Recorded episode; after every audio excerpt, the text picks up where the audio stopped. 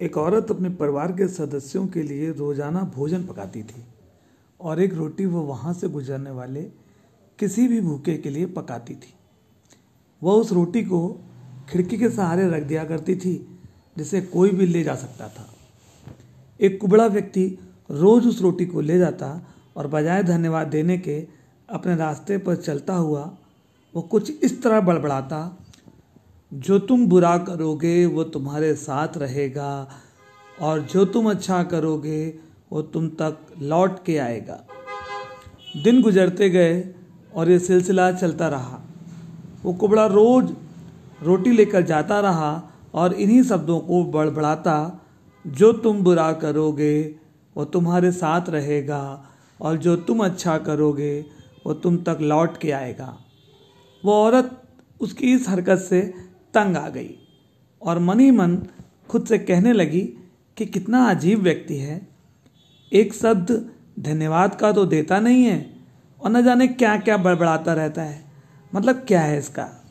एक दिन क्रोधित होकर उसने एक निर्णय लिया और बोली, मैं इस कुबड़े से निजात पा कर रहूँगी। और उसने क्या किया? उसने उस रोटी में जहर मिला दिया, जो रोज उसके लिए बनाती थी। जैसे ही उसने रोटी को खिड़की पर रखने की कोशिश की कि अचानक उसके हाथ कांपने लगे और वो रुक गई और वो बोली, हे भगवान, मैं ये क्या करने जा रही थी?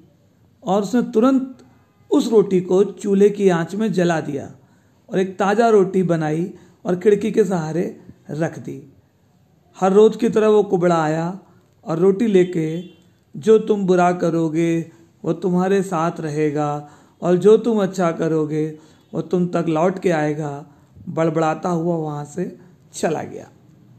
इस बात से बिल्कुल बेखबर कि उस महिला के दिमाग में क्या चल रहा है। हर रोज जब वो महिला खिड़की पर रोटी रखती तो वो भगवान से अपने पुत्र की सलामती और अच्छी सेहत और घर वापसी के लिए प्रार्थना करती थी, जो कि अपने सुंदर भविष्य के निर्माण के लिए कहीं बाहर गया हुआ था। महीनों से उसकी कोई खबर नहीं थी। ठीक उसी शाम को उसके दरवाजे पर एक दस्तक होती है। वो दरवाज़ा खोलती है और भौचक्की रह जाती है। अपने बेटे को अपने सामने खड़ा देखती है। वो पतला और दुबला हो गया था। उसके कपड़े फटे हुए थे और वो भूखा भी था। भूख से वो कमज़ोर हो गया था।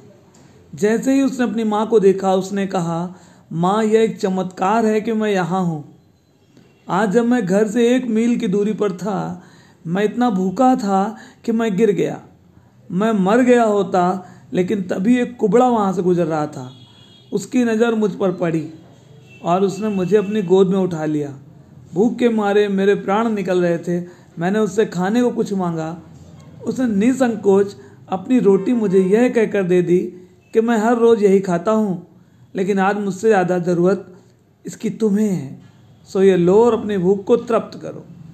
जैसे ही माँ ने उसकी बात सुनी, माँ का चेहरा पीला पड़ गया और अपने आप को संभालने के लिए उसने दरवाजे का सहारा लिया।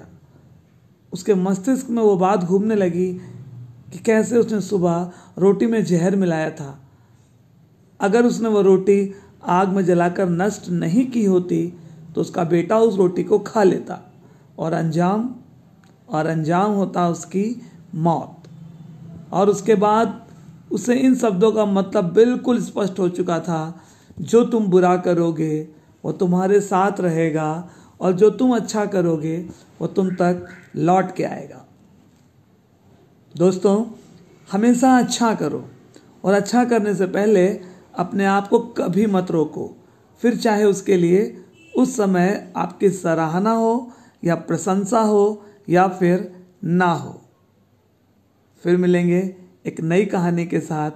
तब तक अपने दोस्त एंड होस्ट विनय को दीजिए इजाज़त, शबा खैर।